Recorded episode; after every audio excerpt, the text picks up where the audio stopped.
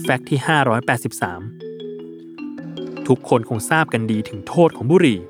มีผลเสียต่อสุขภาพทั้งต่อตัวของผู้สูบเองรวมถึงผู้คนใกล้ตัวที่ได้รับควันบุหรี่ซึ่งบุหรี่ก่อให้เกิดโรคมากมายและหากตัวผู้สูบมีเชื้อไวรัสโควิด -19 ด้วยแล้วล่ะก็มันสามารถเป็นตัวการทำให้เกิดการแพร่เชื้อได้แบบง่ายดายโดยที่ใครก็คาดไม่ถึงเพราะในควันของบุหรี่ประกอบไปด้วยสารคัดหลั่งน้ำลายเสมหะและแบคทีเรียซึ่งสามารถแพร่กระจายไปสู่ผู้อื่นได้ไกลจากการพ่นควันรวมถึงควันที่ติดตามเสื้อผ้าและข้าวของเครื่องใช้ก็มีความเสี่ยงที่จะติดโรคระบบทางเดินหายใจมากขึ้นอีกด้วยโดยมีข้อมูลจากผลวิจัยพบว่าผู้สูบบุหรี่ไฟฟ้ามีโอกาสติดเชื้อโควิด -19 มากกว่าผู้ไม่สูบถึง5เท่าและหากเป็นผู้ที่สูบทั้งบุหรี่มวนและบุหรี่ไฟฟ้า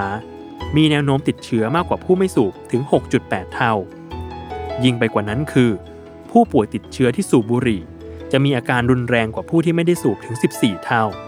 และหากผู้ป่วยติดเชื้อสูบบุหรี่ในที่สาธารณะเมื่อพ่นควันบุหรี่ออกไปจะสามารถแพร่กระจายเชื้อได้ง่ายกว่าการไอหรือจามเสียอีก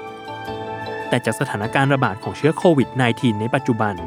แนวโน้มคนไทยมีอัตราการสูบบุหรี่ลดลงโดยมีข้อมูลจากสำนักงานสถิติแห่งชาติปี 2564 บอกว่าคนไทยสูบบุหรี่ลดลงเหลือร้อยละ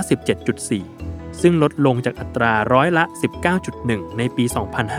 2560 แต่อย่างไรก็ตามทุกครั้งเมื่อออกนอกบ้านก็ควรสวมหน้ากากอนามัยตลอดเวลารักษาระยะห่างกับบุคคลอื่น